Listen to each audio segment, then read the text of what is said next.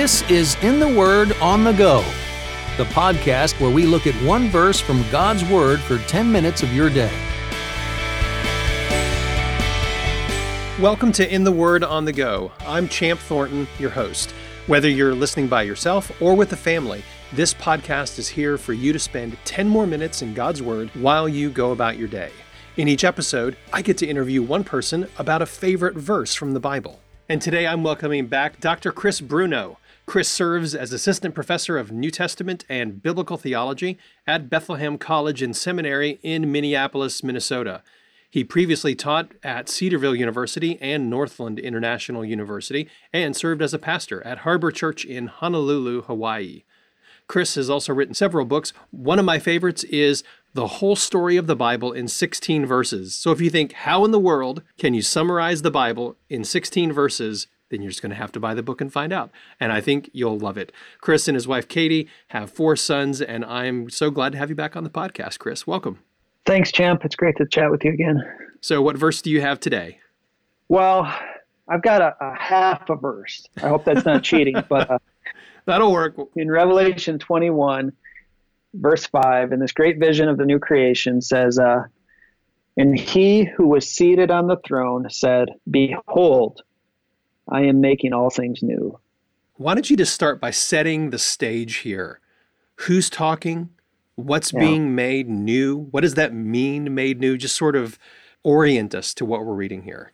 Yeah, I mean, what we're really reading and jumping into is, is the culmination of the whole story of the Bible. Hmm. This is, uh, Is this one of the 16 verses, Chris, in your book? You know what? It actually comes right after one of the 16 verses. So And, uh, 17 verses that summarize the Yeah. story of the Bible. it, it ties in. It ties in. uh, but it, it really is part of the culmination of the story of the Bible that uh, the new heavens and the new earth are being established here. Really, uh, you know, the presence of God and all that's bound up with that, all the glory that comes along with that, is, is coming down from heaven to earth, so that God Himself will dwell with His people. He wipes away every tear. He destroys death. He destroys mourning and crying and pain and sorrow. The former things have passed away. This is all in the previous few verses. And then we see the one who is seated on the throne. Now, now that uh, some might say, well, is this God the Father? Is this Jesus?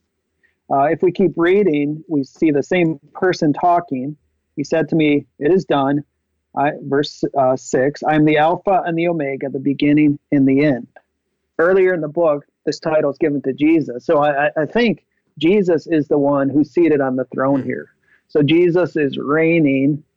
Uh, there's a picture of Jesus as the, the reigning king. And he says, Behold, I am making all things new. And uh, the, the the verb there is interesting. It's not I have made all things new or I will make all things new, but it's it's a present tense, an ongoing sense. I am making all things new. Hmm. So I, I think it it's it it's going on now. Hmm. Even before we this vision is wholly fulfilled, Jesus is saying, I am right now making all things new. So, what would that include? Is he making new everything? Or, I mean, certainly some things, like you mentioned, death and sickness, that they'll be eliminated entirely. What's within that scope of everything? eventually all of creation. So the creation itself is made new. And, and I don't, uh, I mean, I'll be honest, I don't fully understand what that will look like. Hmm. But whatever the creation is intended to be, it will be that Hmm. to its fullness. So the world itself will be radically renewed. So, does that include does that include animals and pets? It it seems like it. Are you asking me if, you know, my dog is going to be in heaven? Um, I don't know. The best answer I've ever heard to that uh, is uh, from Tom Schreiner. He told his daughter when their dog died that uh, she could be sure that God would not withhold something from her that would make her happy. So, Hmm. if that was ultimately going to be for her good, for their dog to be in heaven, then their dog would be in heaven.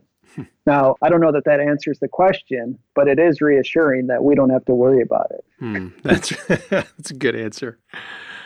So, how does this verse affect you? And maybe as you've shared it with your family and others, how does it affect you on a heart level? What does this verse do for you? It reminds me that the world as we see it now, in its fallenness and its brokenness, will not always be this way. Hmm.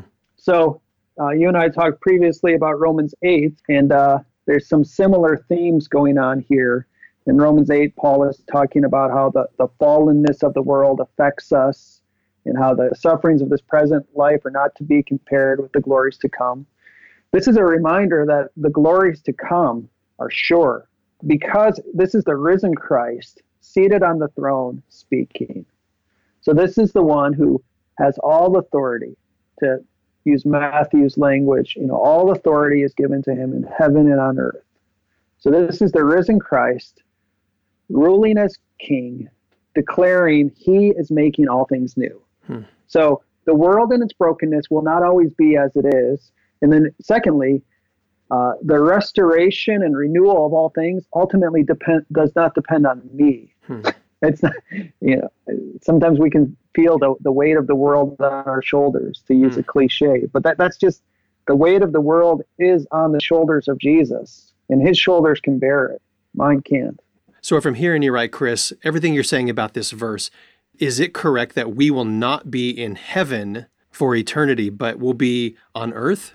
Well, both. With our pets. Yeah, that's right. With our pets. We see in Revelation 21 that, that heaven and earth come together. So, heaven is a place where God's special presence dwells. Hmm. And in Revelation 21, we see that his special presence comes down from heaven to earth hmm. so that the dwelling place of God with his people forever is this restored creation. Hmm. So is it right to say we'll be in heaven forever with God? I think, yeah, that's right to say. That's fine. Huh. But on the other hand, I think it's also right to say we'll be on the new creation forever with God because these two things come together in an amazing way. Wow. So we're not going to be floating on clouds with harps. We're going to be here on earth, and it will be, I guess, literally, to use the phrase, heaven on earth. exactly. Exactly. Yeah. So that this is uh, resurrection life. Uh, just as Jesus was risen from the dead in this mysterious body, we will be risen from the dead in this in this, these mysterious bodies. But they're they're bodies nonetheless. They're we're not ghosts. We're not you know kind of floating around on harps. We're not disembodied, whatever, but we are going to be raised just as Jesus was risen from the dead. We're going to see him face to face. Now, whatever that entails, I, I think we do take it literally. Our resurrected eyes will see his resurrected body. Even so, Lord Jesus, come quickly. It's been good having you on the podcast. Thank you for pointing us to this verse and to our Lord. Would you just close our time by praying this verse for all of us? Yeah. Thank you, Lord Jesus, that you are the risen King, the one who is making all things new. So even now, when we don't feel like things are new or will be new, we can be sure that if anyone is in Christ, there is a new creation. We can begin to experience it now, and we look forward to the day when you will come and bring the very presence of God to earth, and we will live with you forever. God, I pray that that will give us hope and motivation and joy, even during hard seasons in this life. We praise you for the great hope we have in Jesus. So we do pray. Even so, come, Lord Jesus. Amen. Thanks for listening to In the Word on the Go. For more information about this podcast or to listen to past episodes, visit wordonthego.net.